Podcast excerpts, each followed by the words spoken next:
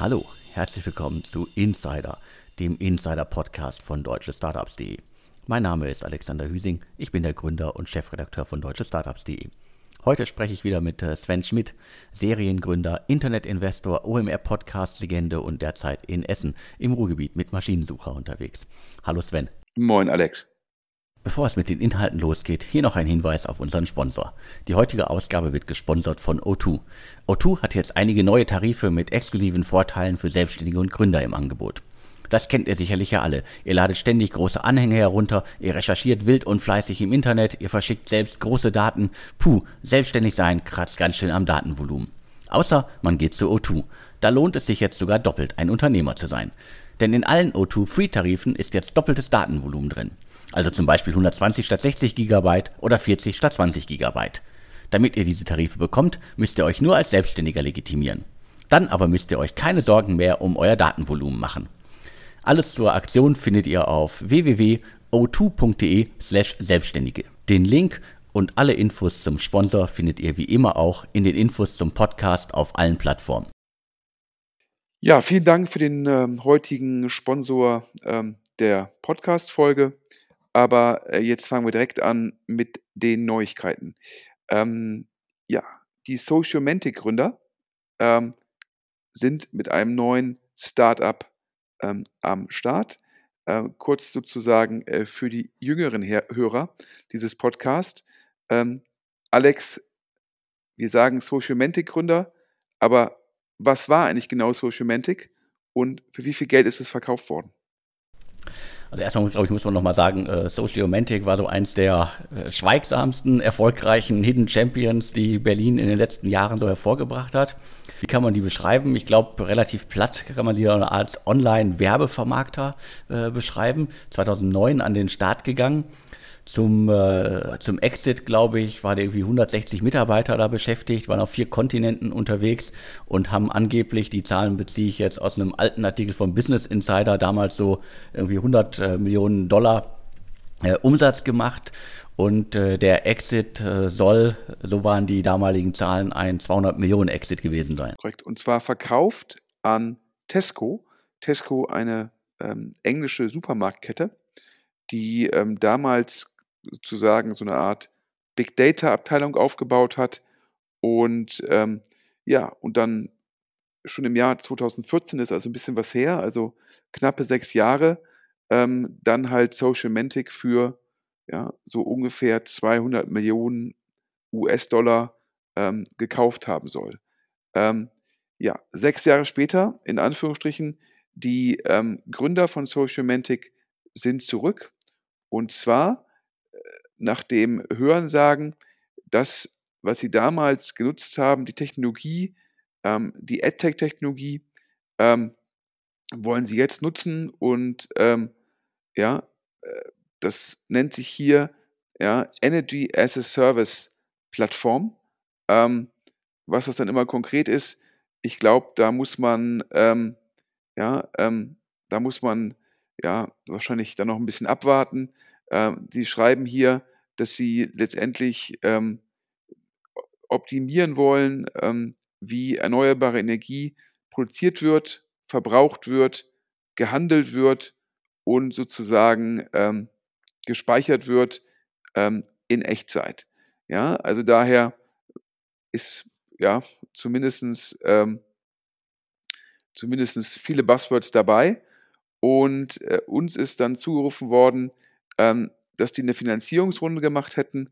Ähm, das hat uns zuerst gewundert, weil man ja eigentlich denkt, dass auf Basis des Exits, ja, wenn erfolgreiche Gründer ja, dann eine Finanzierungsrunde für ihre neue Firma machen, ist es meistens der Fall, eher dann sozusagen, dass sie Pre-Seed und Seed selbst machen, weil sie können das Kapital selbst bereitstellen und dann meistens erst eine, sage ich mal, größere Series A mit einem externen Investor machen.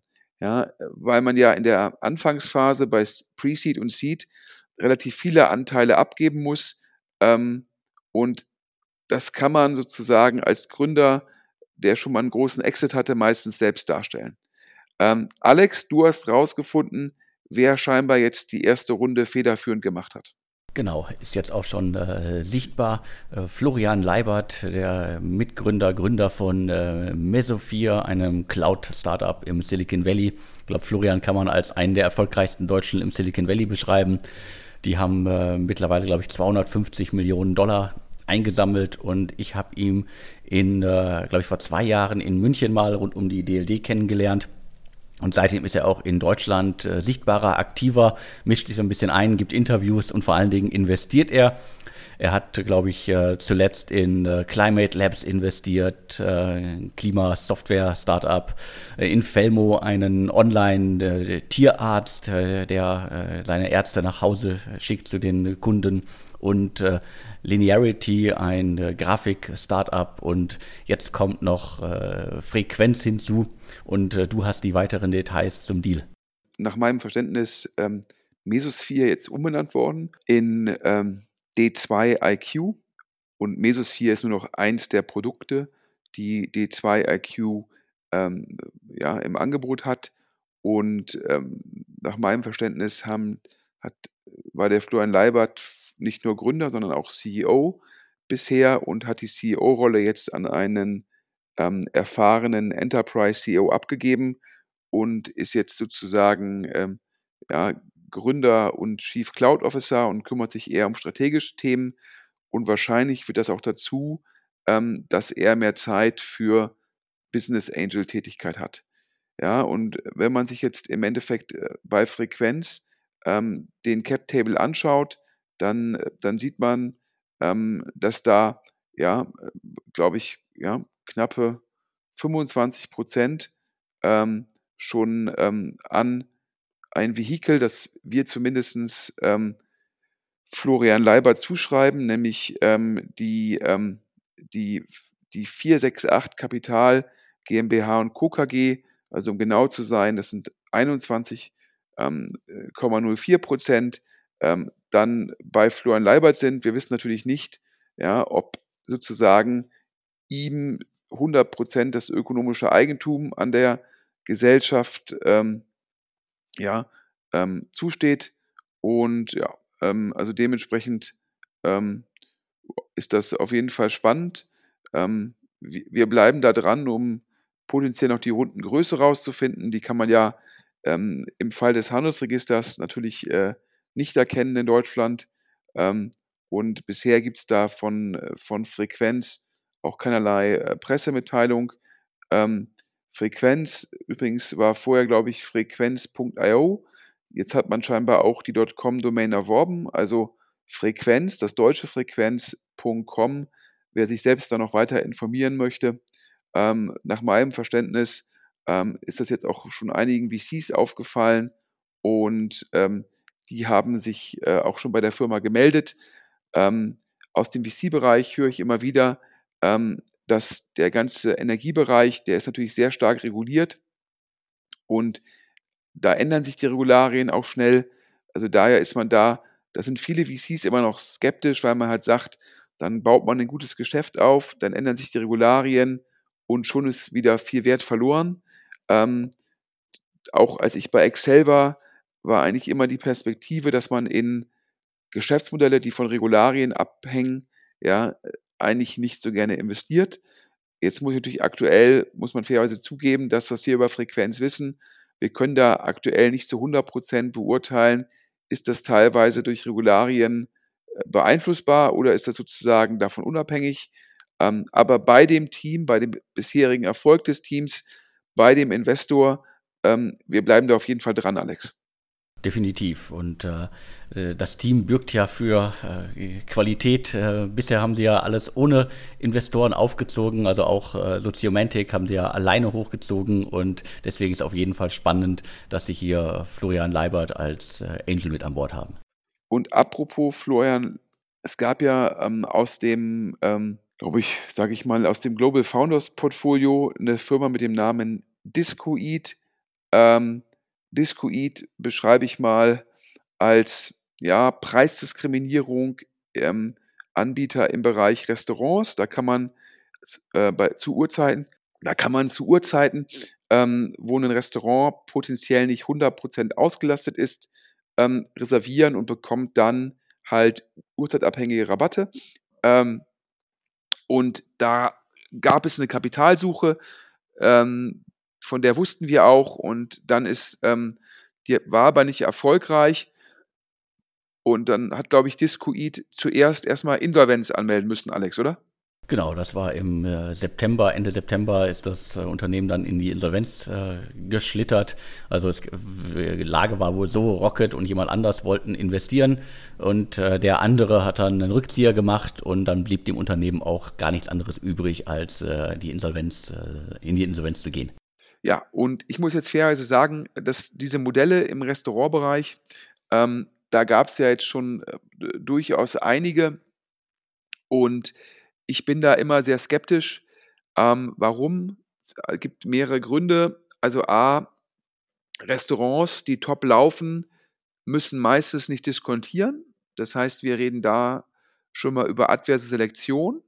Punkt 2, ähm, im Restaurantbereich, wenn man über adverse Selektion spricht, ist meistens das Problem, dass es dem Restaurant auch finanziell nicht gut geht.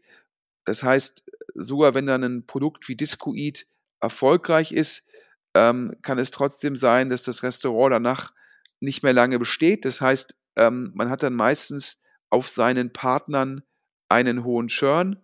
Und das Dritte ist es, ähm, dass man halt in der Lage ist, dort halt wirklich eine hohe Kundenbindung aufzubauen. Ähm, das ist halt äh, auch sehr, sehr schwierig. Also schafft man es halt, die App sozusagen äh, zu, dauerhaft ähm, ja, nutzbar zu machen für Kunden. Ansonsten muss man halt jedes Mal irgendwie die Reservierung äh, wieder neu akquirieren über Google und Co., was meistens zu relevant hohen Kundenakquisitionskosten relativ zu dem Kundenwert einer Reservierung führt.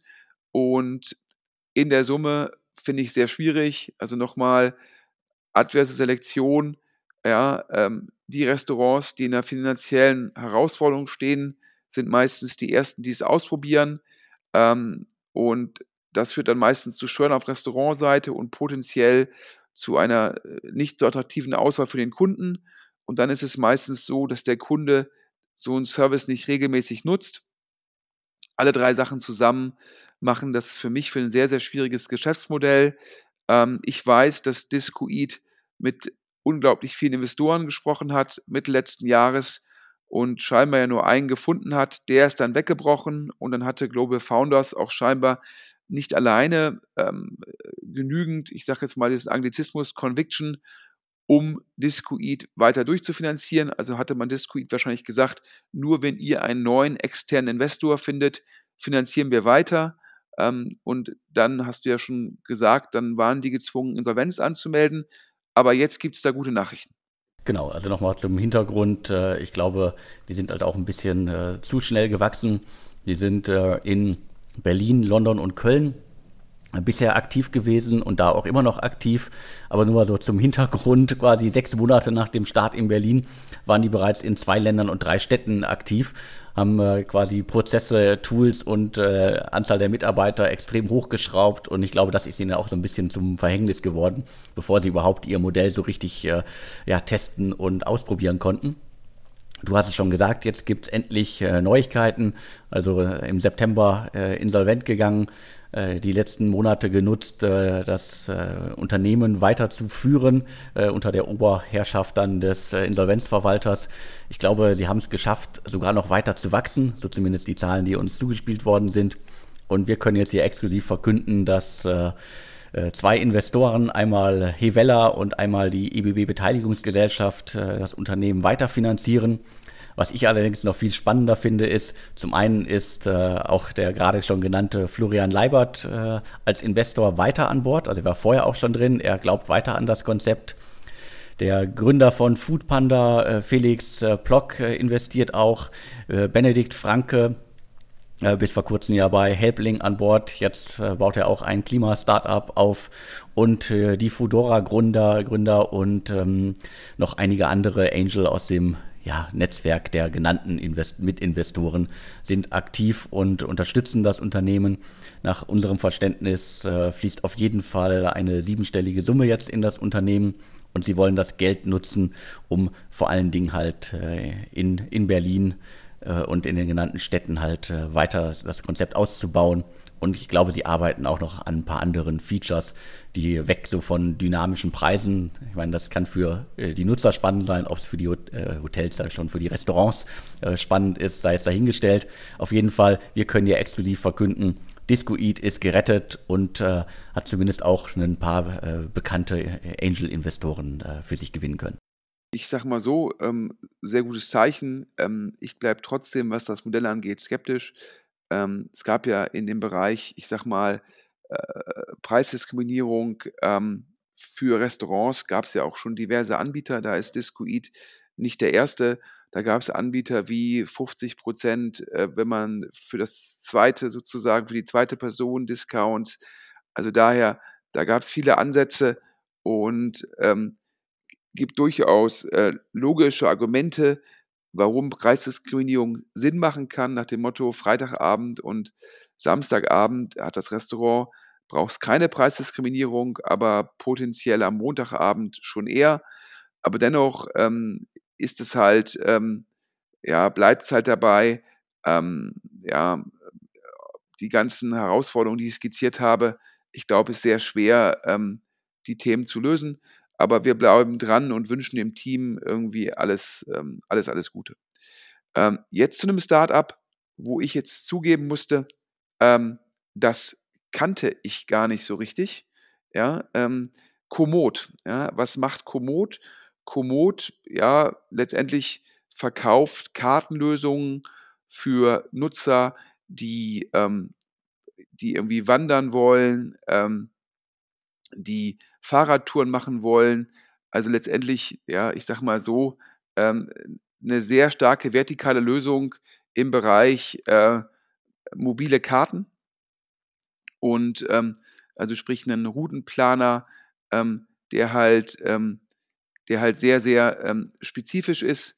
Also, ich sagte ja schon Wandern, Radtouren, ähm, und auch irgendwie Laufstrecken. Also alles, ähm, sage ich mal, wenn man halt Sport in der Natur macht und dafür Kartenmaterial braucht, das bietet Komoot an. Und das auch mit der Möglichkeit, halt im Endeffekt äh, die Karten sehr einfach offline zu laden, was natürlich wichtig ist, damit man halt auch unabhängig, ähm, sage ich mal, von dem, ähm, ja, davon ist, ob dann, ob gerade das, das Handy halt ähm, Datenzugang hat oder nicht was ja durchaus, sage ich mal, in Natur nicht immer gegeben ist. So, ähm, und ich glaube, Alex, du hattest irgendwie schon ja, zwei, dreimal, aber es ist etwas schon länger her, über die Firma berichtet. Richtig, also ich glaube, wir haben zum Start mal äh, 2010 über das Unternehmen äh, berichtet und dann äh, gab es nochmal eine, eine, eine kurze Deal-Investitionsmeldung einige Jahre später und ich glaube, insgesamt haben wir schon äh, fast äh, mehr als fünf Jahre lang äh, nicht mehr ausführlich über das Unternehmen berichtet. Vom, vom Namen her war es mir immer noch ein Begriff, aber ich habe in den letzten Jahren auch so viele Startups gesehen, die ähnliche Navigations-App für bestimmte Spezialsegmente versucht haben, also auch vor allem Motorradtouren und so weiter äh, die alle äh, mal aufgepoppt sind und alle wieder verschwunden sind. Deswegen habe ich äh, Komoota auch völlig aus den Augen verloren. Und wie gesagt, ich erinnere mich noch an, äh, an eine Kapitalrunde und viel Geld ist ja damals auch nicht äh, in das Unternehmen geflossen. Ich glaube, wir können es irgendwie auf äh, nicht ganz äh, zwei Millionen äh, runterbrechen und dementsprechend äh, lang nichts gehört. Äh, ich wusste, dass es sie noch gibt, aber ansonsten hatte ich auch nie irgendwie einen tieferen Einblick in das Unternehmen. Ja, und das Spannende ist es, ähm, die Firma ist in der Zwischenzeit hoch profitabel. Ähm, wenn man in den Bundesanzeiger guckt, ähm, da ist ähm, der, ähm, der Abschluss drinnen, glaube ich, für, ähm, für 2018 und äh, da hat Komoot 1,5 Millionen Gewinn gemacht. Meines Erachtens in dem Fall äh, keine Differenzierung zwischen Vorsteuergewinn und Nachsteuergewinn, da die Firma noch ähm, über Verlustvorträge verfügte. Ähm, und ich habe jetzt gehört, dass die im letzten Jahr ähm, weiter ihre Profitabilität und ihren Umsatz steigern, kon steigern konnten. Also äh, nach meinem Verständnis über 10 Millionen ähm, Jahresumsatz und da die ja keine Cost of Goods Sold haben, ähm, entspricht das auch dem Innenumsatz.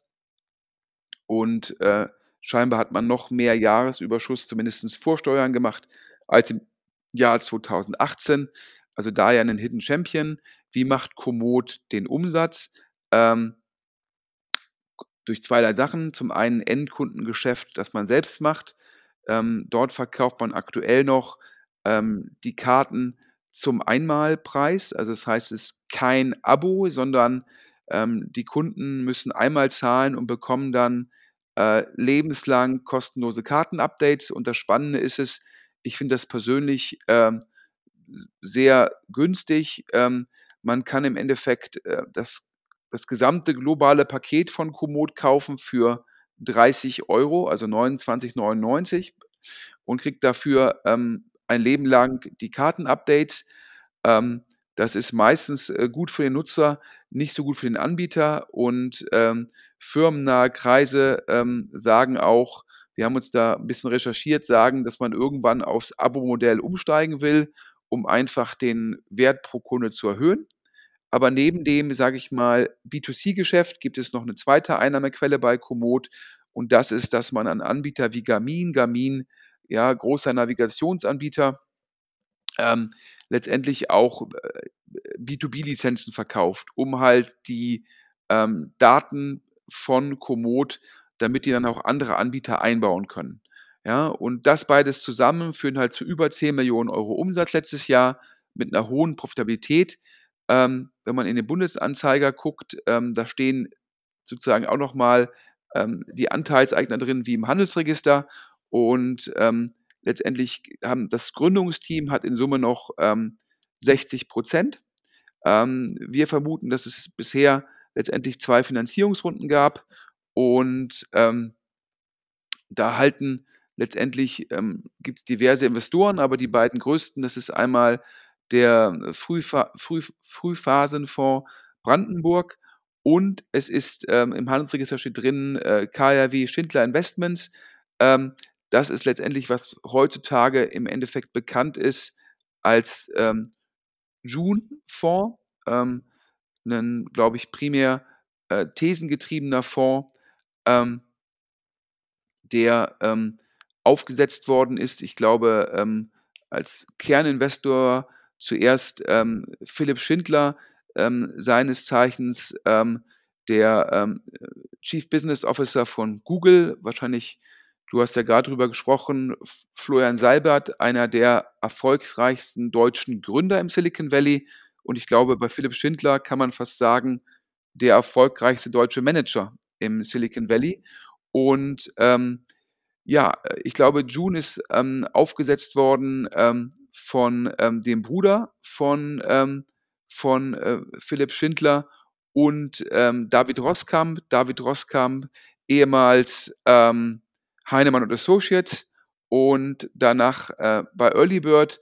Und ähm, ja, ich glaube, der June-Fonds gar nicht äh, so bekannt. Also ich glaube, die machen ähm, gar nicht so aggressiv PR für sich selbst, sondern wollen, dass ähm, die Investoren, ähm, die Investments, also die Portfoliofirmen ähm, für sie sprechen. Und im Fall von Komoot kann man sagen, ähm, auf jeden Fall sehr erfolgreich und dem June-Fonds gehören nämlich ähm, knappe 10 Prozent ähm, an Komoot. ich glaube, Alex, du hattest auch noch mal Informationen zu einem, äh, ja, letztendlich äh, Agri-Tech-Investment vom, vom June-Fonds. Und dann, ich war ja so ein bisschen krank und daher haben wir den Podcast nicht gemacht und dann kam die Information, glaube ich, äh, eh raus. Richtig, aber ich habe es auf äh, deutschestartups.de ja dann noch im Deal-Monitor äh, exklusiv verkündet. Äh, June hat in Agrando investiert. Äh, das ist ein Startup aus München. Äh, mehr als ein Shop, sondern eher so ein bisschen äh, ja, Beschaffungsberatung und ähm, Organisations- und Prozesshilfe. Also eine Mischung aus, äh, für eine, also eine Mischung aus Shop-System und Beratungssystem. Und äh, da ist äh, June gerade eingestiegen und äh, das ist deshalb auch so bemerkenswert, weil die mit June ja bisher vor allen Dingen eher spätere Deals gemacht haben und das ist so eins der ersten äh, Seed-Deals, äh, einer der ersten Seed-Deals, den sie überhaupt gemacht haben. Muss man sagen, die muss man auf jeden Fall im, im Auge behalten. Ähm, die haben natürlich über ihren, sage ich mal, ähm, großen Limited Partner Philipp Schindler natürlich auch eine sehr gute ähm, Einsicht, was im Valley funktioniert und ähm, können dann dementsprechend äh, natürlich auch gucken, auf der Basis thesengetrieben auch ähm, in Europa investieren. Ähm, wir haben gehört, dass sozusagen der June-Fonds in der Zwischenzeit eine relevante Größe hat, ähm, auch, ähm, ja, auch wenn man es nicht so aggressiv kommuniziert. Also daher, ähm, die suchen scheinbar auch Leute, also Associates und Co., um die einzustellen. Ja, also potenziell einer der erfolgreichen äh, Berliner Fonds, von dem man nicht so viel hört. Ähm, und wie gesagt, das Komoot-Investment sieht auf jeden Fall schon mal ähm, klasse aus. Ja, aber Alex, lass uns zum, ähm, zum nächsten Thema gehen. Du hattest es gehört, ja, ich konnte es auch bestätigen. Wir reden hier von einem potenziellen Exit von Stokart. Richtig, äh, wurde mir in den vergangenen Tagen äh, zugespielt, äh, dass äh, Stokart, ein äh, Startup aus äh, Mannheim, das schon etliche Jahre unterwegs ist, ähm, dass die gerade in äh, Verkaufsverhandlungen stecken und einen Exit anstreben. Was muss man über äh, Stokart wissen? Die kann man so ein bisschen beschreiben als die digitale Payback-App fürs Handy, also plattformübergreifend, markenübergreifend. Mit äh, deren App äh, kann man diese ganzen Kundenkarten, Coupons und so weiter halt, äh, das braucht man alles nicht mehr auf Papier oder in Plastikform, sondern man hat alles äh, im Handy. Äh, das Handy ersetzt Plastik und Papier. Und äh, äh Stokart ist äh, vor allen Dingen halt äh, ein Startup, das auch weltweit aktiv ist und Nutzer hat so die letzten Zahlen, die ich im Kopf habe, die sind auch schon wahrscheinlich äh, mindestens ein Jahr oder mehr alt. Äh, 30 Millionen Nutzer, also haben die App äh, installiert. Ob die jetzt alle wirklich täglich das Ding nutzen, sei mal dahingestellt. Aber auf jeden Fall haben sie es geschafft, äh, mehr als 30 Millionen äh, Installs zu generieren, sind irgendwas in, die, in den 40 Ländern unterwegs und konnten vor einiger Zeit ähm, wirklich ordentlich Geld einsammeln, 20 äh, Millionen US-Dollar für diese mobile Kundenkarte. Und äh, das Geld stammte unter anderem von Shortcut als den äh, HTGF äh, ähm, und so weiter. Und als neuer Investor war damals, äh, ich hoffe es jetzt wirklich, ich spreche es richtig aus, äh, Macquarie Capital an Bord aus Australien. Und deswegen wird in der Szene auch gemunkelt, dass Stokart wahrscheinlich auch nach Australien verkauft wird ich muss jetzt mal sagen, also zum Modell, ich sehe das so ein bisschen differenzierter. Also meines Erachtens sind die letztendlich eher so eine Art, äh, bösartig gesprochen, Portemonnaie. Also sprich, bevor man halt im Portemonnaie äh, zwölf einzelne ähm, Loyalty Cards hat, kann man die halt in der App von Stokart bündeln. Ähm, ich persönlich bin mir nicht ganz so sicher, wie strategisch, strategisch nachhaltig das ist, denn letztendlich, wenn du halt manche Loyalty Cards sehr oft nutzt, ob es nun irgendwie Payback oder vielleicht Miles and More ist oder ähnliches, ähm, diese Anbieter haben ja auch eigene Apps. Ja, und dann ist für mich so ein bisschen die Frage, ist es dann nicht zum Schluss sinnvoller zu sagen, ich installiere mir die vier, fünf Apps, die ich regelmäßig nutze, selbst auf meinem Handy, sodass ich sozusagen kein Intermediär mehr habe zwischen mir und dem Anbieter? Und ich glaube, das ist halt die, die große Herausforderung. Also Loyalty-Karten zu digitalisieren ist in jedem Fall sinnvoll. Aber ich glaube persönlich, dass es eine, eine Position, ähm, wo man halt im Endeffekt nur dem Kunden sagt, hier, leg mal deine 13 Loyalty-Karten in einer App an, dass die strategisch nicht nachhaltig ist. Ähm, also daher äh, bin ich ja so ein bisschen skeptisch und vor allem, wenn halt Firmen immer sehr stark sagen, hier, es gab schon mal 30 Millionen Downloads. Letztendlich ist es ja nicht die Frage, wie viel Downloads kann ich erzielen, sondern es ist die Frage, ähm, wie viel sozusagen Daily Actives habe ich. Ja, und dann noch die Frage, in welchen Ländern habe ich denn diese Daily Actives? Und ähm, das ist für mich die entscheidende Frage. Ich habe ja selbst mal verwandt.de gemacht. Äh, das war so eine ähm, ja, Family Social Networking oder Stammbaumlösung. Und wir hatten unglaublich viele Registrierungen und konnten die auch online-marketing-seitig sehr, sehr kosteneffizient und auch SEO-seitig sehr kosteneffizient generieren. Das Problem war, die Leute sind maximal irgendwie ein, zwei Mal gekommen und dann nicht wieder. Also sprich, ich konnte damals, haben wir es nicht hinbekommen, eine dauerhafte Nutzung ähm, auf unserer Seite trotz der Registrierung darzustellen. Und ähm, ich befürchte, wenn eine Firma sehr stark mit Registrierungen kommuniziert, ja, dass sie auch vor der Herausforderung steht. Denn ansonsten würde man viel aggressiver DAOs oder Maus oder meinetwegen sogar GMV über die Karte kommunizieren. Also daher, ähm, ich bin da, ich bin da skeptisch, ähm, dass man jetzt scheinbar im Verkaufsprozess ist. Ähm, ja, das, man hat ja vor, ja, ich sag mal, zwei Jahren diese 20 Millionen eingesammelt. Wenn ich das richtig sehe, würde ich so tippen auf eine, auf eine Pre-Money von, von 60 Millionen Dollar ähm, und eine Post-Money entsprechend von 80. Wenn in den 20 Millionen, da gab es auch Secondaries, äh, wenn da auch im Endeffekt Secondaries dabei sind, dann ist die Pre-Money potenziell noch, ähm, noch geringer gewesen. Dann können das auch 20 auf 40 gewesen sein. Wie dem auch immer, ich glaube, die Firma hat ähm, ja noch kurz davor in Anführungsstrichen nur 2 Millionen Euro pro Jahr verloren.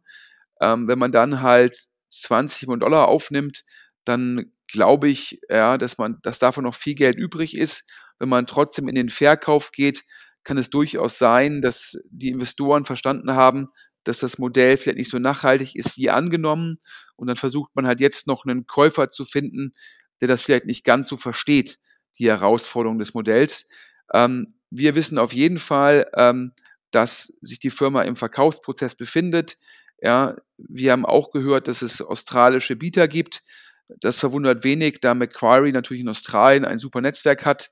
Ja, da muss man mal gucken, ähm, ob das jetzt zu einem erfolgreichen Exit führt und vor allem ähm, zu welchem, ja, was da gezahlt wird. Ich bin da skeptisch, aber vielleicht findet man ja jemanden, wo man sagen kann, der braucht die Technologie, der braucht das Team, der lässt sich vielleicht auch von den Registrierungen oder den Installs oder den Downloads ähm, äh, überzeugen und guckt nicht so sehr stark auf DAOs und Maus.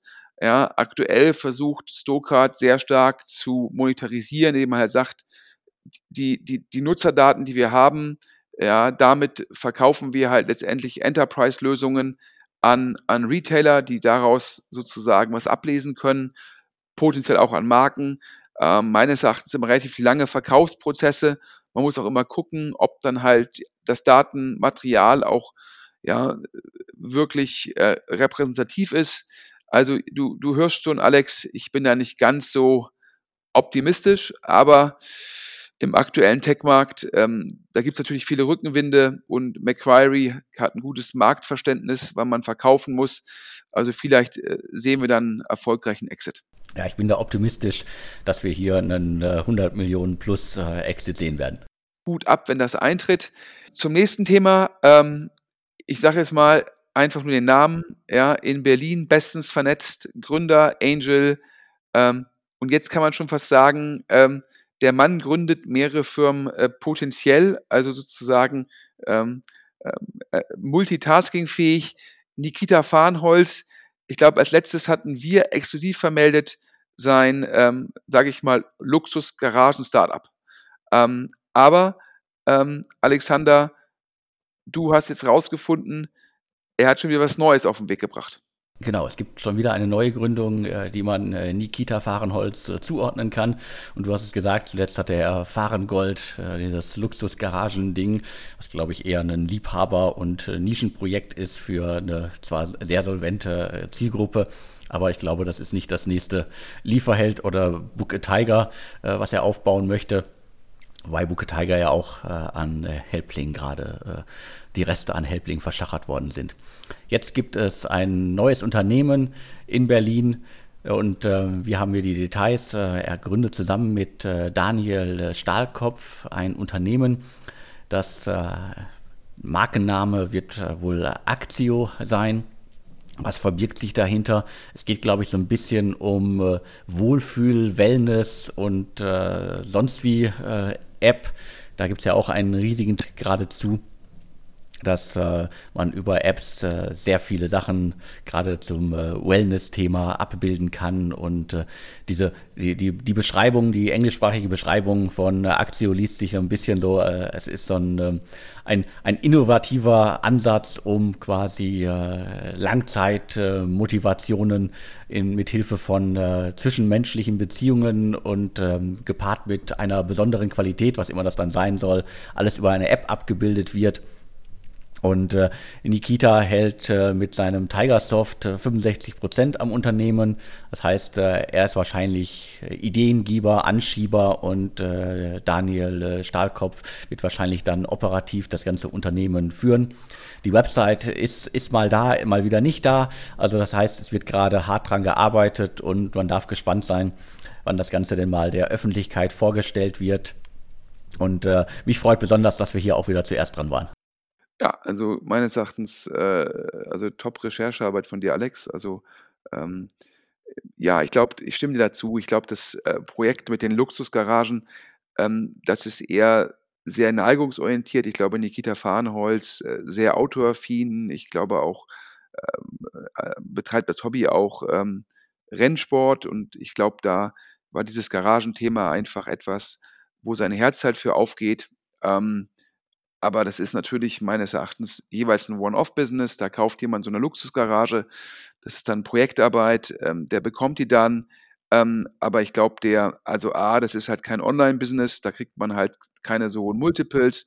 Ähm, Punkt B, der adressierbare Markt ist, glaube ich, auch im gewissen Rahmen begrenzt und nicht unlimitiert. Ähm, und daher glaube ich halt, dass, ähm, äh, dass die Luxusgaragen halt, äh, glaube ich, Farngold ist der Name, ein Wortspiel. Ähm, äh, ist, glaube ich, ein nettes Thema, aber wahrscheinlich guckt er halt, kann er noch irgendwie eher Themen, die halt ähm, letztendlich globaler sind, skalierbarer sind, äh, wo die Grenzkosten nicht so hoch sind, kann er das halt ähm, entsprechend äh, positionieren. Und ähm, ja, ich glaube, da muss man dranbleiben, zeigt dir halt auch, wie umtriebig er ist. Und äh, ja, ähm, ich glaube, ähm, da hoffe ich, dass du da noch mehr rausfindest und wird wahrscheinlich auch immer eine Finanzierungsrunde geben. Ja, also wir versprechen den Hörern, dass wir da hart am Handelsregister ähm, dran sind. Ja, zum Schluss, Alex, dir war es auch aufgefallen, da gab es einen Artikel auf Gründerszene ähm, zu den zehn Startups, die demnächst angeblich äh, Unicorns werden sollen, der deutschen Startups. Und ähm, du hast es, glaube ich, auch gepitcht bekommen, die Story. Und äh, das äh, ist jetzt letztendlich keine objektive Umfrage, sondern ich glaube, äh, da haben sich VCs überlegt, welche Portfoliofirmen einfach als Unicorn in ihrem Portfolio gut ausschauen würden. So habe ich es verstanden. Also ich habe die äh, Meldung auf Gründerszene gesehen und hatte dann gefühlt irgendwie äh, wenige Zeit später die, äh, die passende PM äh, im Postfach, wo es genau um die Startups geht äh, oder ging. Und äh, ich habe mich natürlich auch mal durch die Liste durchgeklickt, finde ich ja immer spannend und wunderte mich auch über die, über die vorhandenen Startups, weil nicht alle davon sehe ich als Unicorn. Ja, und ich bin jetzt mal so frech und äh, bewerte jetzt mal die zehn Startups äh, sozusagen, wie groß ich die Chance sehe, dass die Unicorn werden können. Ja? Also ähm, das erste ist ähm, ähm, Signavio, da hatten wir ähm, auch drüber gesprochen, da hat ein PE vom anderen PE Anteile erworben. Ähm, ja, ich glaube, das Startup wird jetzt aktuell ähm, mit ja, knapp 400 Millionen bewertet. Ähm, und äh, geht darum, dass die letztendlich das geschafft haben, äh, auf Software as a Service und Subskription so ein bisschen umzuschalten. Ähm, ja, also ich glaube, ähm, da ist auf jeden Fall Potenzial da, wenn die so weiter wachsen wie in den letzten ein, zwei Jahren. Ich sag mal, Daumen raus, 50% Chance, dass die Firma zum Unicorn wird. Und dann Adjust, ja, Adjust, da gab es ja schon eine Runde ähm, über die hatten wir auch berichtet, ähm, über eine halbe Milliarde Bewertung ähm, und ähm, etwas starkes Wachstum. Ähm, ich glaube hier, äh, da würde ich sagen, die Wahrscheinlichkeit eher, eher 75 Prozent als 50. Dann äh, Blinkist, ähm, aktuell äh, Blinkist, äh, glaube ich, sehr gute PR ähm, und auch ähm, ja, auch sehr gutes Personalmarketing. Ich sehe immer Blinkist äh, äh, bei, wenn ich sozusagen unten immer runter scrolle und dann irgendwie ähm, Outbrain und Co. eingebunden sind, ist da immer die Werbung. Äh, es, äh, es ist schwieriger, in dieses Startup zu kommen, als in Harvard aufgenommen zu werden. Also das ist äh, auf jeden Fall ganz gutes Personalmarketing. Blinkist äh, verkauft als Subskription letztendlich äh, Kurzfassungen von Sachbüchern. Ähm, da ist, das gab es auch schon mal alles. Äh, das gab es früher mal ähm, noch im Endeffekt äh, Desktop getrieben und dann sind, glaube ich, hat es diese, diese Startups zerrissen in der Finanzkrise 2008, 2009, wo dann halt viele Firmen im Rahmen von Kosteneinsparungen solche Ausgaben eingespart haben.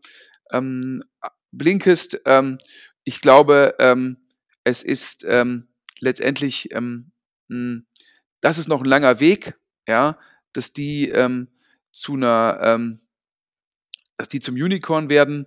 Ja, aber da ist potenziell ein Weg, ich sag mal 25% Wahrscheinlichkeit. Ähm, eGym, ja, das ist letztendlich ähm, ein Anbieter ähm, von, ähm, ja, von, von Fitnessgeräten, ähm, primär im Bereich Krafttraining. Ähm, und da muss ich sagen, da bin ich sehr skeptisch, dass die zum Unicorn werden, wenn man sich mal anguckt, was ist so eine Techno-Gym wert, was ist so eine Live-Fitness wert, was die beiden größten Marken in dem Bereich sind. Ähm, also daher bei eGym, das ist letztendlich, äh, auch wenn es digitale Komponenten gibt, verkaufen die halt Fitnessgeräte.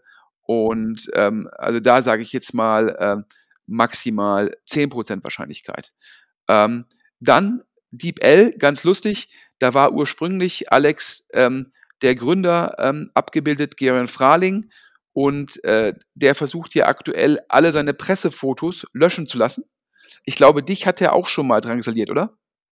Ja, ja, ich bin da auch immer im äh, größeren Austausch. Also äh, er, er möchte nicht nur bildlich nicht mehr genannt werden, also, sondern auch äh, inhaltlich möchte er auch gar nicht mehr in der Verantwortung stehen. Also das Unternehmen wurde gegründet von so und so.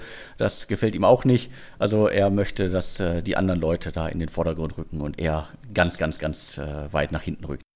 Ich persönlich finde es ja immer so ein bisschen schwierig, wenn ein Gründer, wenn er Presse braucht, äh, die Fotos verteilt, das Pressematerial verteilt und dann irgendwie äh, irgendwann entscheidet, er möchte nicht mehr in der Öffentlichkeit stehen und will alles gelöscht haben.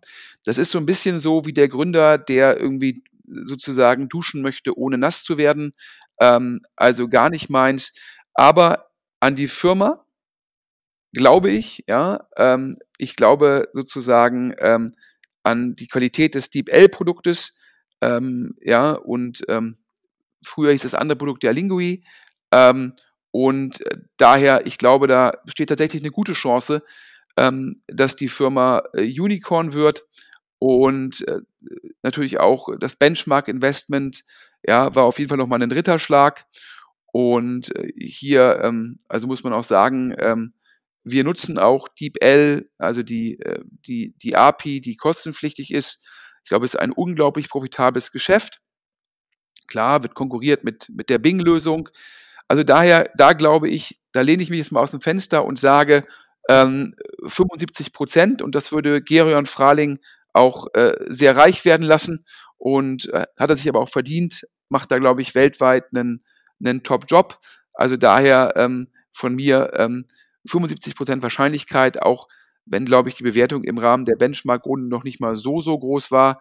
Also noch ein weiter Weg. Aber ich glaube, Top-Produkt, Top-Team und ähm, also daher, da bin ich optimistisch. Dann Bubble, ja, Alex, dir ja auch äh, äh ein Begriff. Richtig, äh, Berliner Startup, äh, das im äh, Sprachlernsegment unterwegs ist, äh, da ja auch extrem erfolgreich ist, äh, äh, glaube ich, über 100 Millionen Umsatz mittlerweile macht. Und äh, eins, eins der Startup ist, äh, die mir auch immer am unteren Rand der Websites auffallen, äh, weil sie halt da auch extrem viel Werbung machen. Korrekt, aller irgendwie äh, ABC hat sieben Sprachen innerhalb von zwei Wochen dank Bubble äh, fast schon auf muttersprachlichem Niveau gelernt. Ähm, also sage ich mal, ähm, sehr, sehr aggressive und gutes Produktmarketing von Bubble. Aber ähm, ich glaube persönlich, nach meinem Verständnis, sehr hohe Churnraten. Das heißt, die Kunden subskribieren das, aber kündigen dann. Ähm, Und ähm, also dementsprechend auch viel Konkurrenz in dem Segment. Ja, ich glaube, eine Firma, ähm, die da viel Umsatz machen kann, aber auch die sehr hohe Marketingausgaben hat, ähm, da würde ich, bevor die Unicorn würden, glaube ich, müssen die ihre Churn-Zahlen optimieren. Ähm, also daher sage ich da mal ähm, maximal 25 Prozent ähm, Wahrscheinlichkeit. Und dann kommt äh, Smava. Über Smava, Alex, hatten wir ja schon öfter berichtet. Genau, Smava ist zum einen das Unternehmen, das, glaube ich, seit 2014 keine neuen Zahlen im Handelsregister geliefert hat, also keine Jahresabschlüsse. Ja, wenn da, wenn da unter den Hörern ein Steuerberater ist, der uns erklären kann, wie das geht, nach meinem Verständnis bekommt man relativ schnell Ordnungsgelder, die auch sehr schnell eskalieren. Das heißt, ähm, also entweder zahlt Smava Ordnungsgelder in Millionenhöhe oder aber sie haben einen anderen Trick gefunden. Also daher, wenn unter den Hörern hier ein Steuerberater oder äh, ein Rechtsanwalt ist, der uns das erklären kann oder ein Wirtschaftsprüfer, freuen wir uns über den Hinweis an podcast.deutschestartups.de oder auch der anonyme Briefkasten auf der Webseite. Ja, und zum Hintergrund, äh, Smava hat äh, zuletzt versucht, in einem dualen Prozess äh, entweder das Unternehmen zu verkaufen oder halt ähm, äh, neue Investoren zu finden oder gar einen IPO anzustreben. Äh, das äh, hat dann wirklich nicht geklappt und dementsprechend bei mir ist so ein bisschen auch die, die Erwartungshaltung war extrem groß, was Smava anbelangt und mittlerweile ist für mich da die Luft raus. Ja, also Smava, ich glaube, das ist primär Arbitrage. Man kauft Traffic ein und verkauft den Traffic weiter. Ähm, nach meinem Verständnis, ähm, ähm die 600 Millionen, die Smava scheinbar verlangt hat, äh, war kein Bieter bereit zu zahlen und schon damals noch, als die Zahlen noch gut waren, nach meinem Verständnis, letztes Jahr kaum mehr Wachstum bei Smava. Ähm, äh, das gleiche gilt auch für das äh, Finanzcheck, äh, wo ja die Scout-Gruppe das gekauft hatte. Und jetzt, glaube ich, geht ähm, Finanzcheck mit Autoscout ähm, ähm, an Hermann Friedman. Ähm, Im Markt hört man immer wieder, Finanzcheck und Smava müssten eigentlich mergen. Ähm, keine Ahnung, ob sowas möglich ist. Ich glaube, es wäre der Merger von äh, zwei Einäugigen. Habe ich ja schon öfter gesagt. Check24, ähm, auch äh, wenn ich Henrich Blase als einen der ähm, unangenehmsten, ja, arrogantesten äh, Gründer halte, aber der Mann, ähm, der ähm, die exekutieren unglaublich gut, ähm, Check24 und haben halt schon vor Jahren erkannt, dass sie horizontal werden müssen um sozusagen die Marke, die Ausgaben für die Marke, für die Markenbildung noch besser finanzieren zu können. Also ich glaube eher an horizontale Anbieter als an vertikale Anbieter in dem Segment und daher glaube ich, äh, Smava wird es extrem schwer haben. Also ich glaube, äh, bei Smava ist das, das Unicorn eher, da ist der Wunsch Vater des Gedankens, da werden DVCs, die an der Umfrage teilgenommen haben, die werden einfach da reingeschrieben haben, Smava, um gute PR zu erzeugen, um halt sozusagen die negativen Meldungen der letzten Monate ähm, ja im Endeffekt mal eine gute dagegen zu stellen. Ich lege mich aus dem Fenster und sage 0% Chance, dass Smava Unicorn wird. Ähm, die nächste Firma, da hatten wir exklusiv, glaube ich, darüber berichtet, Alex hier im Podcast, dass Bessemer ähm, investiert hat und zwar ja, gute 20 bis 30 Millionen in Mambu. Mambu ist ein ja letztendlich äh, Entwickler für von einer Softwarelösung für Fintechs. Richtig, also äh, äh, im, im Fintech-Segment sind, glaube ich, die spannendsten Unternehmen äh, B2B. Äh, Mambu gehört dazu, hatten, glaube ich, die wenigsten bis zu dieser großen Runde auf dem Schirm. Und ich kann mir vorstellen, dass das eine richtig große Nummer wird. Ich glaube, N26 nutzt äh, Mambu Software. Ähm, und ja, wenn es denen gelingt, hier zu, zum sozusagen zur Standardsoftware zu werden, dann ist da sehr viel Upside, ähm, denn deren Kunden wachsen, dann werden deren Kunden halt höhere Lizenzgebühren zahlen müssen. Das heißt, du hast wachsende Kohorten. Was meine ich damit? Der Umsatz einer Kundenkohorte steigt, weil sicherlich gibt es immer Churn, aber der Umsatz auf den Kunden überkompensiert den Churn und dadurch steigt der Umsatz einer Kohorte. Ähm, ich kann nicht beurteilen, wie groß die schon sind. Daher sage ich das einfach mal, ja, 50 Prozent ähm, Wahrscheinlichkeit. Wir kommen zu den beiden letzten. ID Know, ähm, aufgesetzt, sage ich mal, vom Münchner Super Angel Felix Haas, der es auch schafft, sozusagen ähm, letztendlich immer mit Privatjets rumzufliegen und trotzdem sozusagen ähm, sich ähm, äh, den, den, den Gründern für Climate Action sozusagen ähm, ja, da Mitglied zu sein, ist für mich so ein bisschen den Widerspruch ähm, in sich. Das ist so ein bisschen so wie der Panzerproduzent, ähm, der sagt, er ist generell für Frieden. Ähm, ja, aber zurück zu ID Now. ID Now ist letztendlich eine, äh, eine Möglichkeit, ein Enterprise-Anbieter, um äh, Know Your Customer äh, zu erfüllen. Also die ähm, identifizieren so ein bisschen wie Post-Ident die Kunden, ja. Und ähm, ja, ähm, boah, du kennst ID Know auch, Alex, oder? Ich kenne die auch, äh, sind ja sehr umtriebig, äh, PR-seitig und ähm, gibt ja äh, zwei, drei in dem Segment in Deutschland, die ähnliche Sachen machen. Und ich kann auch, äh, ich, ich, verstehe das System, ich äh, sehe, dass es oftmals zum Einsatz kommt. Aber ich bin da, da bin ich auch eher skeptisch, ob das, ob nicht die, die vorhandenen Anbieter, die da sind, mal besser irgendwie zusammenarbeiten sollten. Richtig. Meines Erachtens ist ID Now so ein Processing-Anbieter. Da gibt es auch viel Konkurrenz. Glaube ich, dass es eine erfolgreiche Firma werden kann? Absolut. Glaube ich, dass es ein Unicorn werden kann? Glaube ich eigentlich nicht. Da sage ich jetzt mal Wahrscheinlichkeit 10%. Und jetzt kommen wir zur äh, Firma Nummer 10, ähm, die, ähm, ja, die ähm, Studenten-App ZenJob. Ähm, ja, also äh, da glaube ich, ähm, ist eine gute Firma, ähm, aber auch da sehe ich jetzt nicht, äh, dass der adressierbare Markt so groß ist, dass es da zu einem Unicorn werden kann. Also auch da würde ich sagen, 10% äh, maximal die Wahrscheinlichkeit. Ja. Alex, da haben wir jetzt nochmal sozusagen einen schnellen Ritt durch die angeblichen äh, zehn neuesten äh, baldigen Unicorns durchgegangen. Ähm, wie gesagt, ich glaube, ähm, da muss man halt so ein bisschen aufpassen, wenn VCs eigene Portfoliofirmen pushen. Das ist ja auch so, wenn ich einen VC frage, ähm, äh, wie läuft dein Portfolio? Alle Firmen entwickeln sich top. Ja, das ist so ein bisschen so, äh, wie Eltern reden nie schlecht über ihre Kinder und äh, VCs reden nie schlecht über die Portfoliofirmen.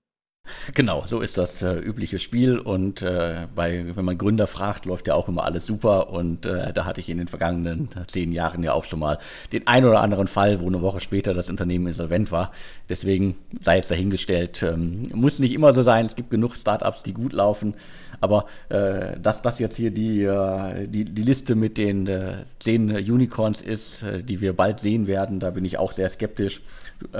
bei Signavio, Just und Deep L, da bin ich bei dir, da sehe ich auch große Chancen und beim Rest, ja, vielleicht der ein oder andere Überraschungskandidat noch. Ja, schauen wir mal. Ja, ähm, das war's ähm, für heute. Jetzt sind wir auch schon wieder bei einem guten Inlandsflug. Ähm, zum Schluss nochmal, wie so üblich, wenn ihr Informationen, Hinweise, ähm, Limited Partners Unterlagen für uns habt, bitte mailen an podcast.deutschestartups.de. Wer das anonym tun will, über den anonymen Briefkasten auf deutschestartups.de. Und ähm, auch wenn wir aktuell eine gute Buchungslage haben, was die Sponsoren angeht, ähm, wir freuen uns immer über mehr Interessenten. Auch da kann man den Alex gut erreichen unter podcast at deutschestartups.de.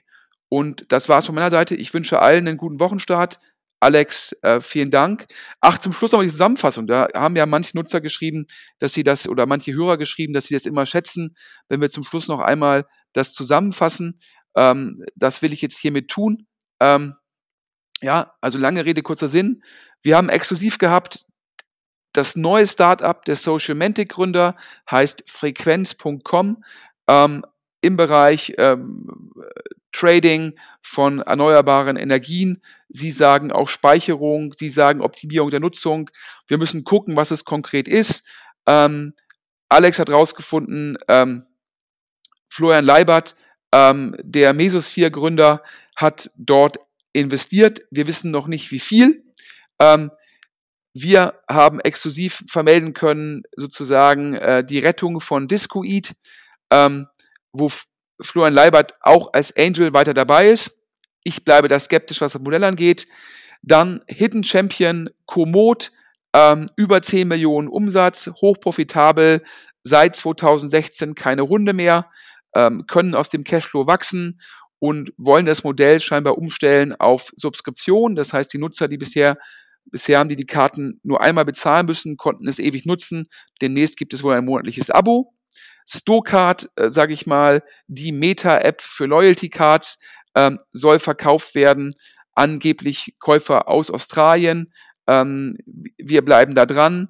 Zum Schluss einer der Berliner Super Angel, Nikita Fahrenholz, ähm, gründet eine neue Firma nach Fahren Gold, jetzt ein App-Business ähm, im Bereich ja, Wellness, mentale Fitness, sicherlich ein Subskriptionsmodell, sicherlich global ausgelegt und damit ein größerer adressierbarer Markt als Fahrengold.